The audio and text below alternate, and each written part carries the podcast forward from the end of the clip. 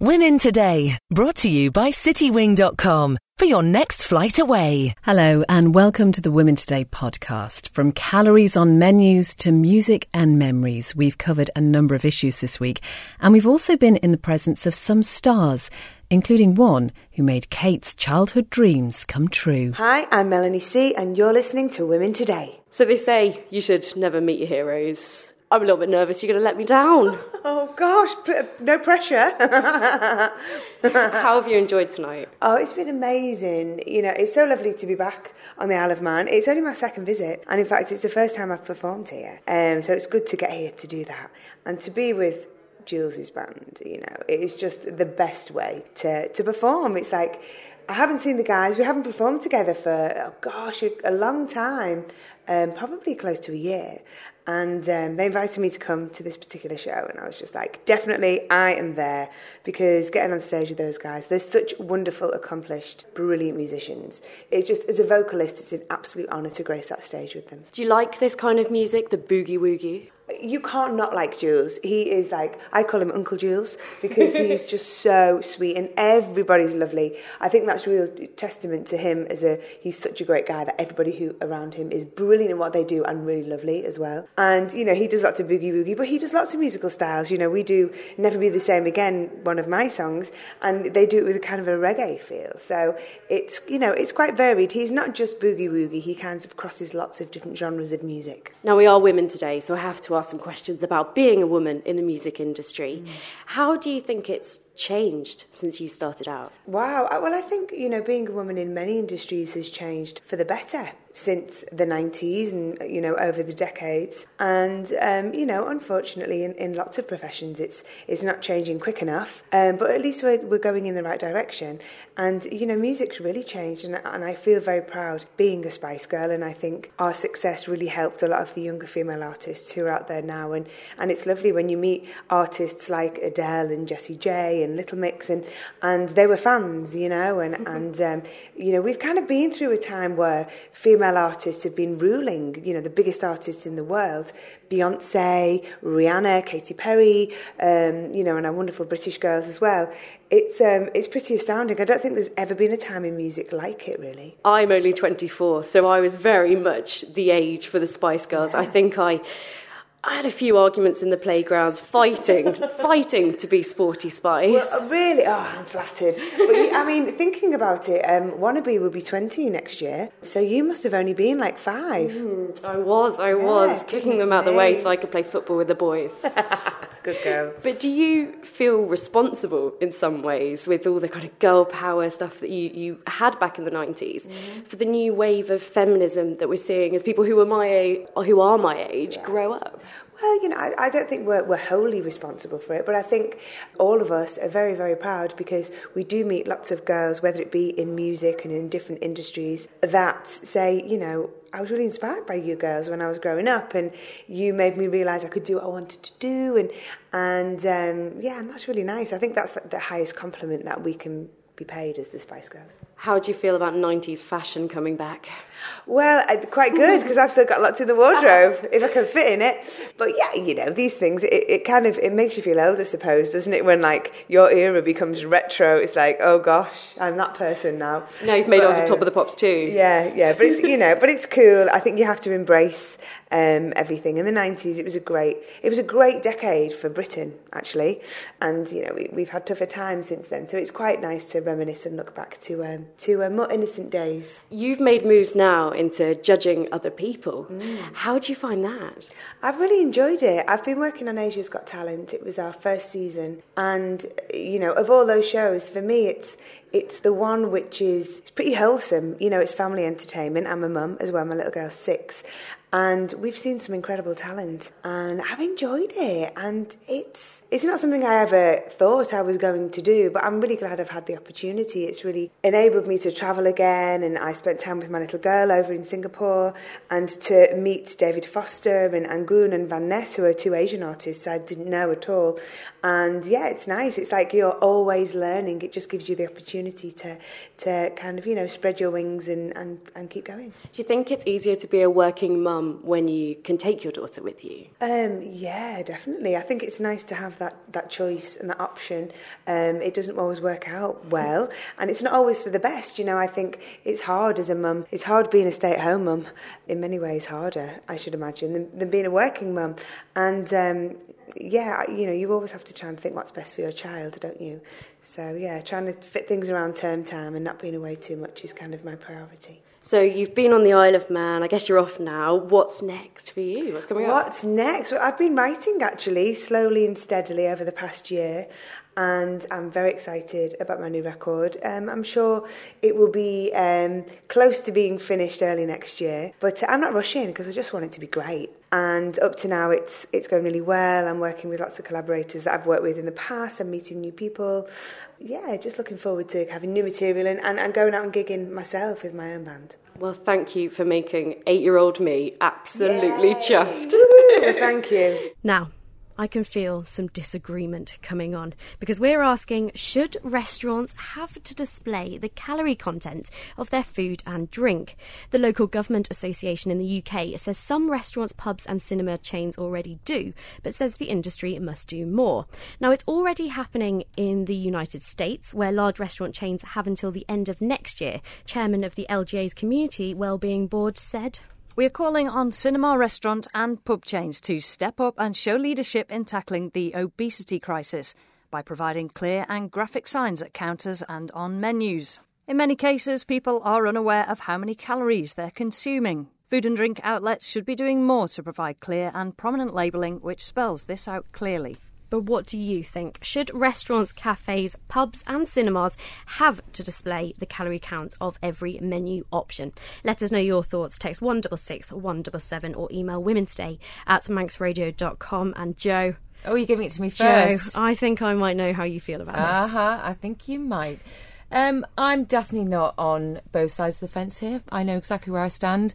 Yes, I do agree. I think that calories should be um, put onto um, everything within a restaurant, cafe, pub, cinema, because I've seen the traffic light signals working. For instance, when you go to um, a supermarket and there's red, there's amber, and there's green, and I see people looking at it and making those choices. But of course, with my background in helping people lose weight, a lot of people think, oh, do you know what? You should know what's healthy when you look at a menu. Well, it's really interesting because if you go to a local coffee shop, shop where they actually do put the calories onto their food products, you may think that maybe a granola bar is really, really healthy for you because it's got all the right things in it, like oats and maybe fruit.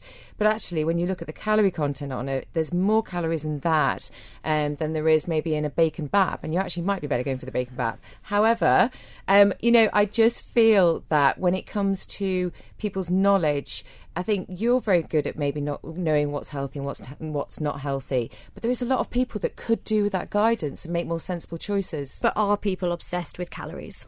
No, I don't think they are at all. I don't think they really? are. Really? People look at calories and make a choice on what they want to eat? I think there's worse things to be obsessed with.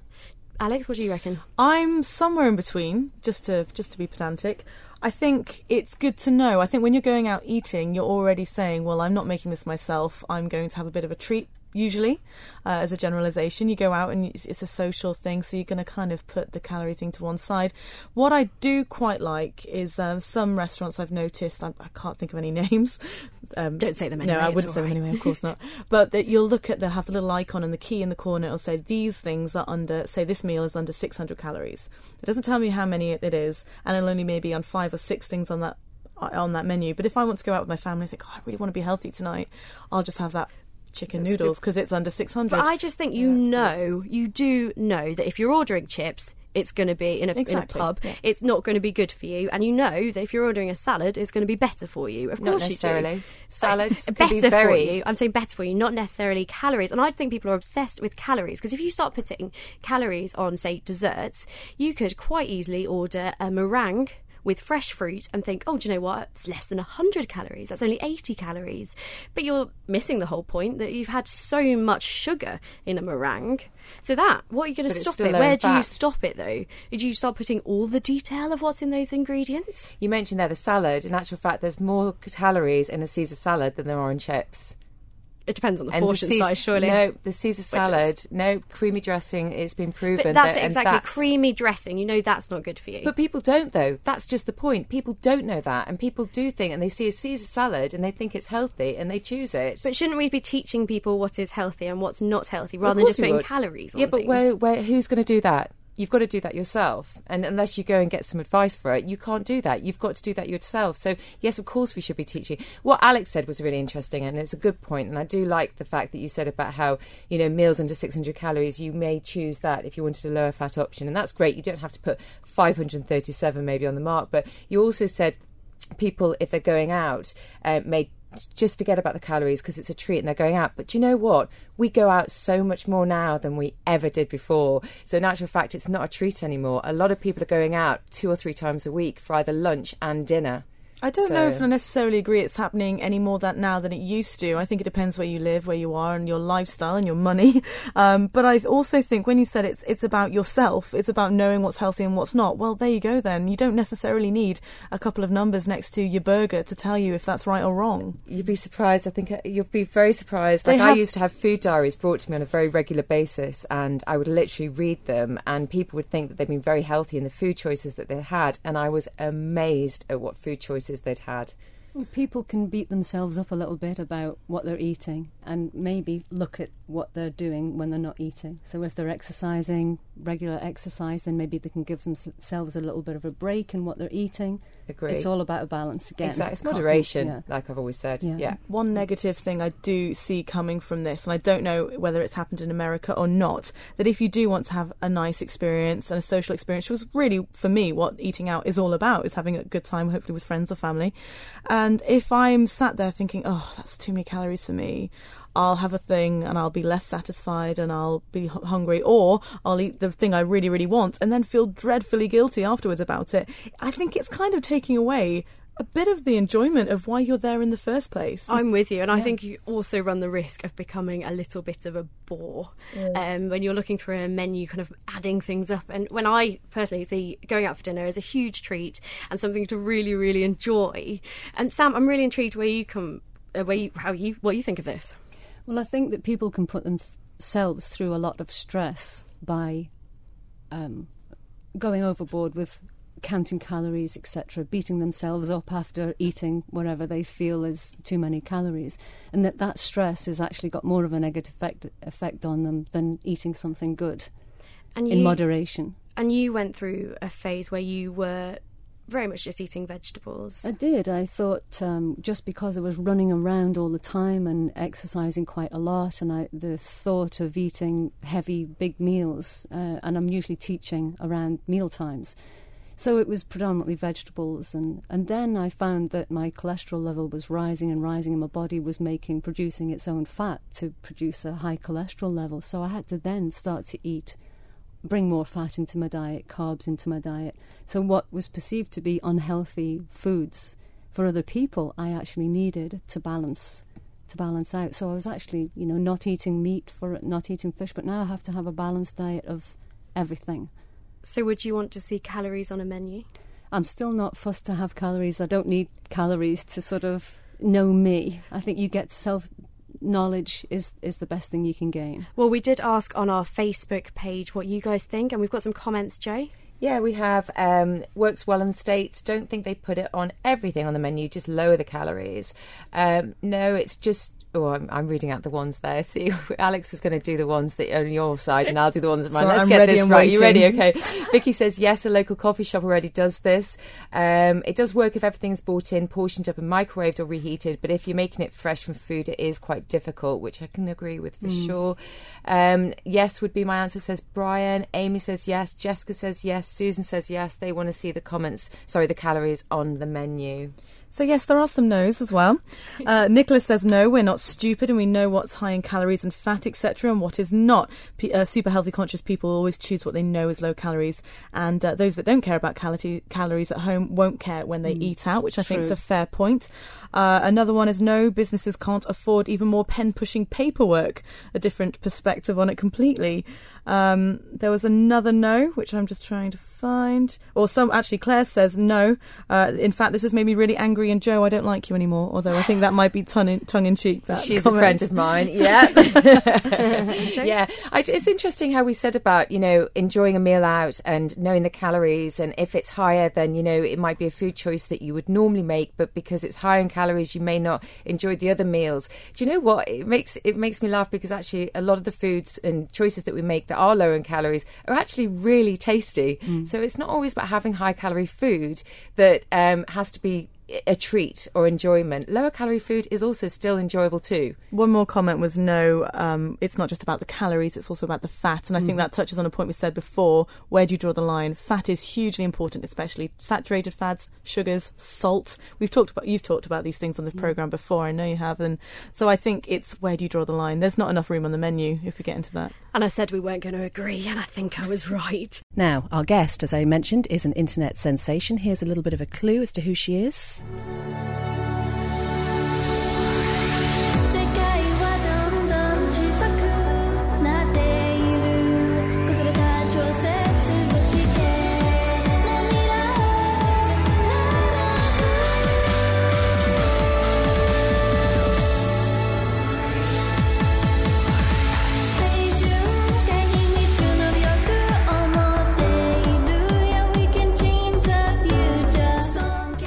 Rebecca Flint, better known perhaps as Becky Cruel, uh, rose to fame as a teenager after she began posting videos of herself dancing in her bedroom on YouTube. She since then became a household name in Japan. Becky, thank you so much for being here this afternoon.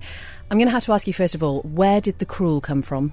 Well, actually, um, the cruel in my name, there's already a very famous Becky in Japan, so they were kind of like, Becky, you can't just be Becky. I was like, why not?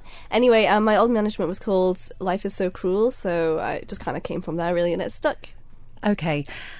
I find it really hard to imagine how you suddenly go from just being an ordinary teenager doing ordinary teenage things to suddenly this massive, massive hit in Japan. Because, I mean, really, you, I mean, I keep using the word sensation, but it's true. How do you do that? It's very shocking, especially because it just came from, you know, my hobby from my bedroom, never expecting for it to go beyond that and then to be able to travel to this country, which, you know, I'd adored for so many years. Um, it's, it's very shocking. Um, I kind of, you know, it felt like a dream at first, and it's just kind of slowly become my life, and now it's, you know, more normal to me, but it's still, it's still an absolutely incredible thing to experience. You said you had ad- in, um, admired and, and, and whatever Japan for so many years. What was it about that country? I really liked, um, you know, Japanese culture. Um, you know, I first was introduced to Japanese culture through uh, the manga comic books. It was just so different from, you know, the Isle of Man life, and um, you know, having having never left the island really, never been to a city or anything, to kind of like learn about um, Japan. You know, all these many miles away, and it's so different to Western culture. It was really just very engaging for me. So, what was it like for you then growing up over here? It's been, you know, it's been really good. I think you don't really realize how good it is until you kind of get a little bit older and you're like, actually, this is very nice to be in so, somewhere so beautiful and so peaceful. But growing up, I was always, you know, hoping that I could go to a city and, you know, experience like a busy life. And I still think I would like to do that at some point, but I do definitely appreciate where I live. You definitely don't have a Manx accent, do you? My accent's really weird. I don't really understand it. If anyone knows what it is, please let me know. um, growing up, uh, also, you have um, a father who is pretty well known, certainly uh, around the media circles, Derek Flint, who is a policeman. What's that like? Yeah, it's it's really good to be honest, especially for my work in Japan because it's obviously um, you know doing something so public, like being like a public figure in a way. Um, it's a little bit scary. There's some like you know negative sides, and so having my dad, who's um, a policeman, is always always a good deterrent for any like bad things happening. And it's always good knowing that um, you know he can always he's always got my back, and he's got like contacts who can you know help us if we get in trouble and things like that. So Your dad is all over social media. He has more Twitter followers than I think me, Joe, and Beth put together. and I just wonder who taught who, really, when it I comes think- to Twitter. To be honest, we leave each other to it. Like he does his thing, I do mine. He's very, very good at it. You said that dancing around your room then was a hobby. At what point do you decide, I'm going to video this and I'm going to put it out there? That was part of the hobby, and it's kind of part of the incentive of wanting to learn the dance is that there's an end goal. So you know, you learn the dance, and because none of my friends at school really did this, so we couldn't dance it together. I was like, all these people online are dancing this, so why don't I upload it too? And you know, we'll kind of like be dancing together, like even though not in real life. You know, it's like a shared hobby online. So it's kind of you know, it's the it's the purpose of uh, uploading it. It's like it's got an end to the, the dance, I guess. And when did you first realise just how popular you were becoming?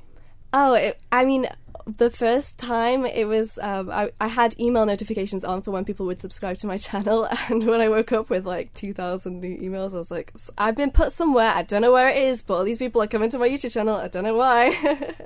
It must be quite daunting because I mean, you mentioned the, the fact that obviously you, you've got your dad who acts as a deterrent should anything go wrong. But you know, it's not always going to be very nice people looking at this sort of definitely, definitely. Yeah, I mean, you kind of have to um, take everything online with, uh, you know, some, some, uh, you know, buffer. It, it's it's difficult. Um, there's a lot of negative people online. Like even if you do, you know, the smallest, like most unoffensive thing, like it, it definitely can blow up in your face. And um, you know, there's a lot of mean people, and when there's not a face to, um, you know, the comments, then people feel like you know they can say a lot more and not really feel the consequences. So um, it's been difficult growing up with that, but you know, learning at a young age to kind of just ignore it and uh, listen to the people who do kind of uh, leave a comment because they like you. Uh, if you take time to reply back to them, they're going to care a lot more and appreciate it a lot more. So. What do you know about your fans then? Who is your typical fan? Would you say? Right now, my typical fan is definitely um, young uh, British and American girls who like Japanese fashion, Japanese culture. Um, yeah, basically me a few years ago. And how much responsibility do you feel for them in, in what you say, in what you do, in what you post? it, it is a big responsibility. It definitely is. Um, I, I I love my fans. They're like a family to me, and um, I do feel like this big kind of big sisterly responsibility. Uh, you know, I don't have a, a sister, so it's nice to have all these little internet little sisters. Um, I I- you know I just want to look out for them and make sure that they are kind of uh, you know doing well and making good choices and feeling free to express themselves. Becky, you obviously have been doing this from a very young age. How did you manage school around all your um, celebrity status? It was it was okay um, because it's such a once in a lifetime opportunity. You can kind of always retake education, but you can never retake opportunities. That's kind of how me and my family saw it. So there was going to be a little bit of like a shift in grades and things, you know, just because of how busy I was trying to manage everything at once. But I felt like I could do it all, and I, I pretty much did. You know, I was happy with the grades that I got at school, and uh, yeah, I managed to balance the workload quite well, I would say. Did, was school supportive around it to your teachers? was, yeah. I mean, there was some uh, animosity, and definitely like at school there was like bullies and things like that, which was a bit uh, disheartening. But for the most part, everyone was quite nice and uh, supportive, and the you know the the Department of Education was very supportive as well, letting me you know go away if I needed to and things like that. So you adore Japan, you build up this massive online persona, and then you get to go to the country. What was that like? that it was literally like a dream. Like I was telling my family days before, I was like, even though we had the tickets booked and printed out, it was like, "I- it's obviously not going to happen. Like we're obviously not going to go. Like I didn't want to get my hopes up too much because this was such a dream come true. It was amazing. And when I was there, I was like, it doesn't feel real. I don't feel like I'm here. And it's so it was so um, overwhelming. You know, seeing what it's really like compared to like the media de- like depiction of Japan. It was it was really overwhelming. Well, in 2010, there was a documentary broadcast about you on BBC Three. Hello, you lovely people. This is Becky here. Week after week, she uploaded dance after dance. Then one day, she posted one that would change her life. It was called Danjo.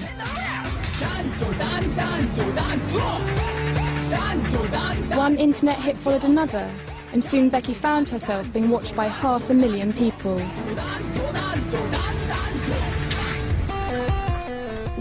We were all dancing along to that. I think it's fair to say we should not post that anywhere near YouTube. but um, that documentary went out. Did that make you more well known over here in, in the UK? Definitely. I mean, I remember people were kind of tweeting me saying uh, my mum recorded it for me, and I was like, if if I wasn't me, my mum would have definitely recorded that for me, like if it was someone else, because it, it's totally the thing that you know I was interested in. You know, anything to do with Japan, my mum was always like, oh look, Becky, something about Japan, like, and just for other people to have that for their family was quite uh, shocking as well. It was like really nice. I watched it when I was at university, and I was at the same school as Becky, Oh. obviously a few years younger than me. And um, I remember we were all just sat in our flat watching it, and suddenly we were like, "Oh, that's the Isle of Man." Wait, that's that's the policeman, and that's and it was the most bizarre experience watching it because I had no idea that someone from the island was doing that. Now, I think it's fair to say that for many of us, our early memories include music. As children, we love to sing and dance to our favourite songs, and those memories stay with us throughout our adult lives. Well, this summer, TV channel Nick Jr. has launched a new sing along initiative to give budding stars the chance to sing on television. And there are many ways many ways even to get the kids involved. Now, nine out of ten Brits say the music they enjoyed during childhood evokes strong, positive memories for them today. But why? Well, I've been speaking to Dr. Sam Wass, a cognitive scientist and presenter of The Secret Life of a Four Year Old, to find out. But first, apparently this band came top of the list for positive memories, and it definitely does for me. A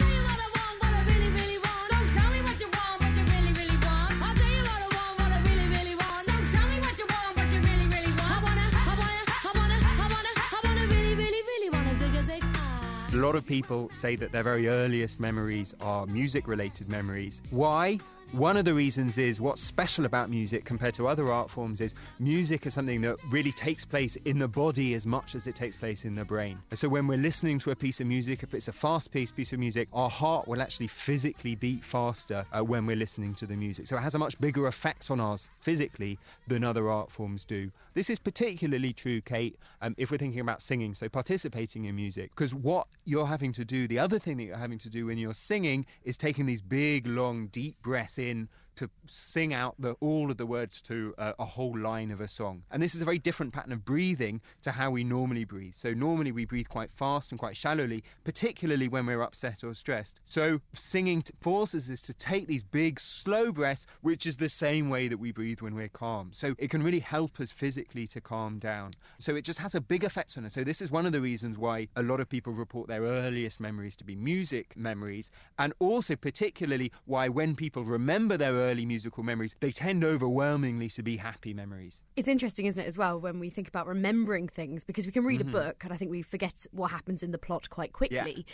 Whereas Yeah. with a song, we, we seem to just, the, the lyrics stick Yeah. in our brain. Yeah. No, no, definitely. Because they've, well, oftentimes, Kate, that's um, lyrics that we've listened to again and again and again. So, this is another really powerful thing about music that often we have this urge, almost everybody, I'm sure you can think of an example from your life. I can certainly think of examples from mine, where we've just sat of an afternoon and just listen to a song again and again and again. So it really burns itself deeply into into your your your brain and into your body. Many Um, um, teenage afternoons whiling away, you know, with angst in our bedrooms. Exactly. So, but one of the things, so what I'm trying to emphasize with this initiative, Kate, is singing's good for children. Let children choose the music that they sing to. And you really shouldn't be worried if they do have this urge, because it's a very natural urge to choose the same song again and again and again. Because we really are starting to understand, kind of on a brain level, why it is that we have this kind of urge to, to listen to music so intensively. And it really is a healthy thing to do.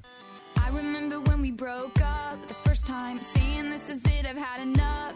Cause like we hadn't seen each other in a month when you said you needed space.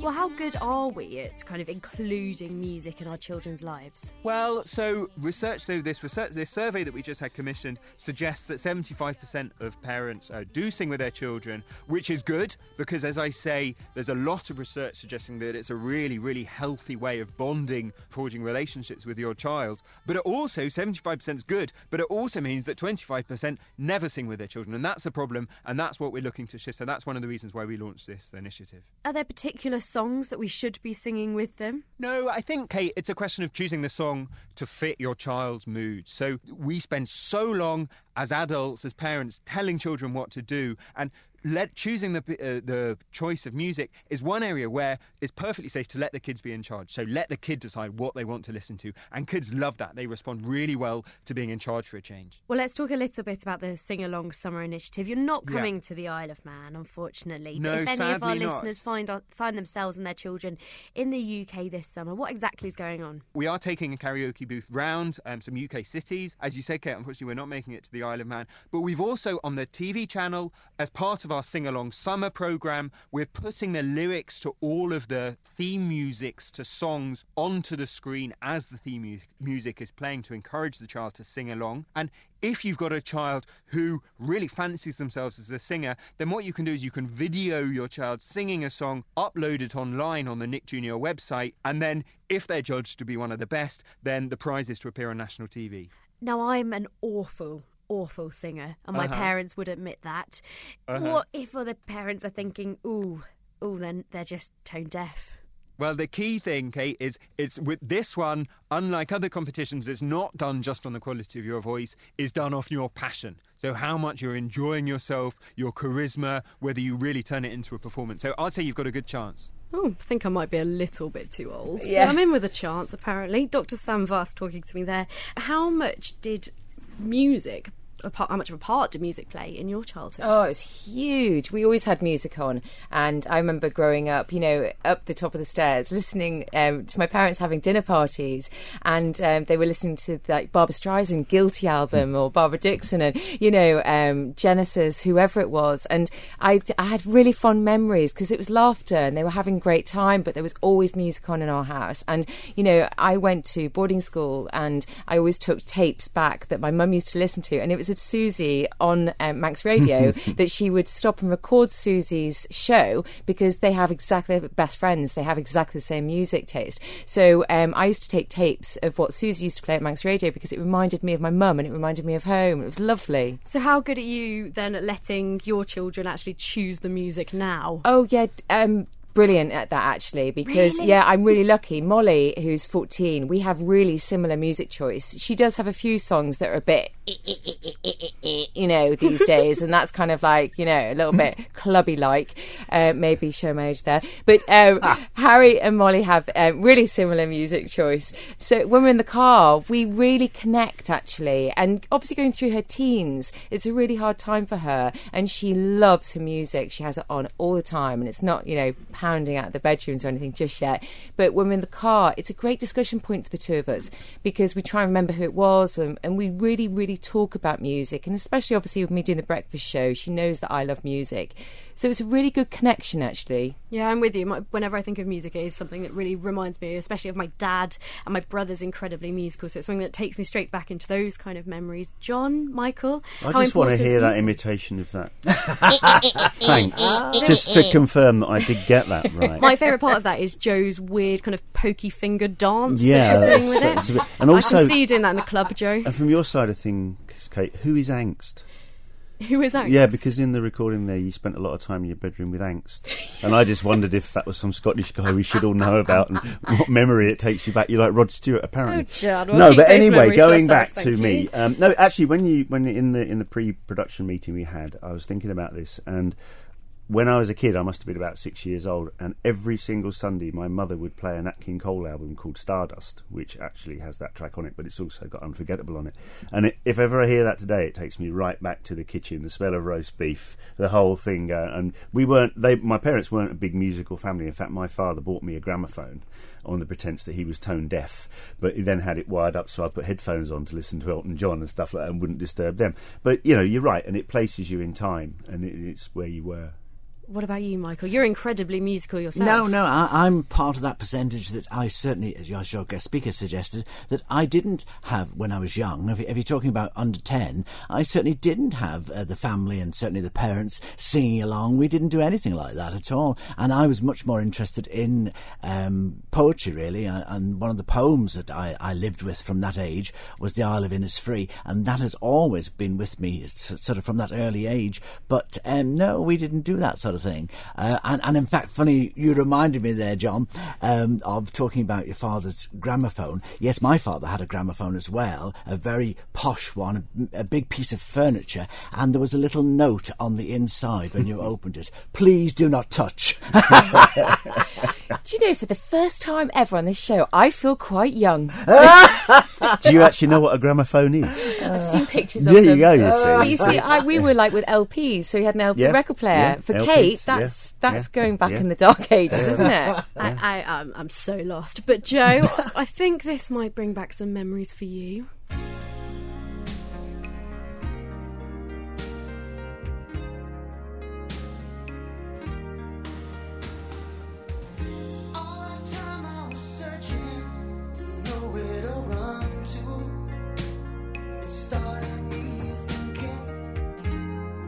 Genesis, Joe. Mm, I've got Explain yourself. Okay, this takes me back to a time where I went to Portugal with my family for a month, and we stayed in a really nice villa in the in the middle of nowhere. And my dad was really, really working a lot, really working hard, and he was away an awful lot. And it was a stressful time for him. And we went away as a family for a month, and we literally, I think, listened to the Genesis album, Invisible Touch, every single Hmm. night. I can smell the sardines on the barbecue. I can see my dad sitting down, relaxed, with a cigar and a glass of rosé, and just the feel of it. I mean, I, I've got goosebumps all over me. It's a, it's a wonderful album, but it does take me back to being a little girl and seeing my parents really happy. Listen, you know I love you, but I just can't take this. You know I love you, but I'm playing for. I think that's really lovely, Joe. That's really nice. I'm going to share mine now. it's uh, slightly, slightly different in uh, in style. This song takes me straight back to my childhood.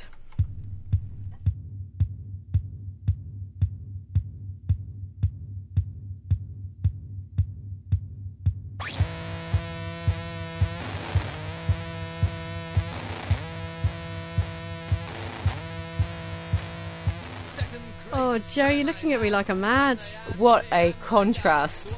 It's half man, half biscuit. This song, as soon as I hear it, as soon as I hear it, takes me straight back to driving from our home in Laxey to Suffolk. Um, it seemed like uh, the longest journey you could possibly do. It as would a be if you were playing that, though, wouldn't it?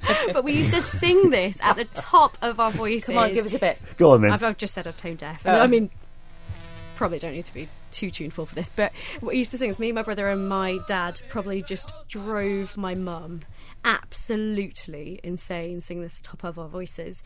But, however, when I was listening back to it for the first time in a little while this morning, I did remember that there is this line in it. Okay, you ready? What say we go the Isle of Man? Oh. See? Man. See? Now, before we introduce our guest this afternoon, I'm going to be incredibly honest. I have never been a fan of yoga. I've tried it, and I'm even ashamed to say I've actually fallen asleep in yoga classes, and I even lived with a yoga instructor for three years. But, Joe, you are a huge yoga fan. I am, and thanks to our guest, in actual fact, I am. Um, yeah, I love it. I try to go as often as I can. With work at the moment, I'm not so much getting there, but Sam's my inspiration by being here today, so I'm back on it. Um, but I do, I love it, and it's helped me in so many different ways. From going a really difficult year, obviously going through a separation, it helped me sort out my mind. Um, but also with having back injuries, discs out, it's really helped my core, and I don't suffer with back pain anymore. So lots of different reasons why I do go to yoga. Alex Watson, I say yoga, you say. Noga. dear. Not a fan. You totally That's- practiced that. That's, that's not actually true. I just really I can't resist a good pun. Um, no, I, I've done yoga in the past and I've actually really enjoyed it. I think um, it depends on your lifestyle and I think it's a bit of a commitment you have to make, which I haven't been able to. I'm a commitment phobe. I haven't been able to commit to yoga, so maybe in the future if I'm convinced today. Well, as Joe mentioned, our guest today is a yoga instructor with nearly 20 years of experience. She opened her own studio in 2006 and has become an internationally recognised trainer. Sam Walker, thank you very much for joining us on Women Today this afternoon. Hello. I may have just said that I've never been a fan and I, I feel really embarrassed and ashamed sitting in front of you, but I do promise that I am open minded. Do you think you'll be able to change my mind about yoga? Absolutely. Mm. Absolutely. Confident. I like that. I like that. But what is it about yoga that you love so much?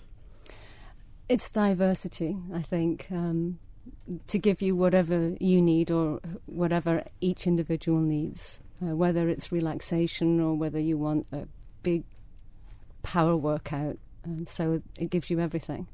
How did you get started? I got started after the birth of my second child um, and wanted to think differently about exercise. And I think the aerobic scene was sort of becoming old fashioned. And a leaflet dropped through my door actually for the college, um, the college courses. So I went along to a, a school hall in the dinner hall and with 50 other people and and like you actually i was sleepy and falling asleep and but i kept going i kept going and and for some reason i kept going and uh, my mind perhaps wasn't in the right place at the right time, just giving birth to kids, just leaving my husband at home with the kids, thinking, well, I hope they're all right, hope they've gone to bed, and really not focused, but still going. Um, but what really took me over the edge was um, uh, one day, it wasn't exciting enough, just as you said, really. Uh, so I happened to come across a, a channel on um, one of the TV channels, which has since gone, and I saw that yoga wasn't really as I was doing with lots of perhaps older ladies, that stereotypical image that people might have of it. And this was a couple of young people on some beach in Jamaica uh, doing something that was a little bit more flowing, and I got quite excited about this, but it was very short moments with long adverts. So I had to, this was so long ago, I had to tape the advert, tape, eliminate the adverts, putting this practice together, and then trying to get up before the kids got uh, up and do this practice but then something something was happening. Um, it was making me sharper in my mind, stronger, and you know, to be honest, it was difficult. I think you have that postnatal blues, and it was picking me up, and it was making me exercise again in a in a more intelligent way. It was different. I was thinking differently, and I didn't need to jump around to get my my body back. What I mean, um, what difference has it made to your life aside from feeling more kind of in tune, I guess? Your everyday life? Um, like Joe, it gets you through all of the ups and the downs. Whether you're hyperactive, which I can tend to be, and it calmed me down a little bit, or whether you're prone to depression, and I was as a, ever since a kid, and I knew that I couldn't really sit still. But you can't have a crazy exercise regime 100% of the time and go into old age with that. So it has to find you have to find your balance, and that's what it did. It found my balance physically and mentally. So speaking of balance, you also uh, a bit of a dab hand at some martial arts.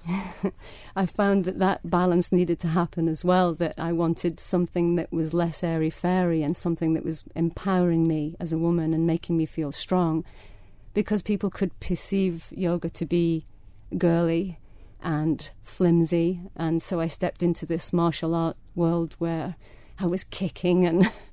and uh, it made me very strong and i moved very slowly with a lot of control and even had to do the punching and kicking through blocks and uh, so it was very good so i earned my red belt in Budokon i'm going to edge away from you now i'm quite scared I'm scared for a desk if you can hit through things. but I understand there are there are so many different types and styles of yoga and different ways to practice it. What do you do?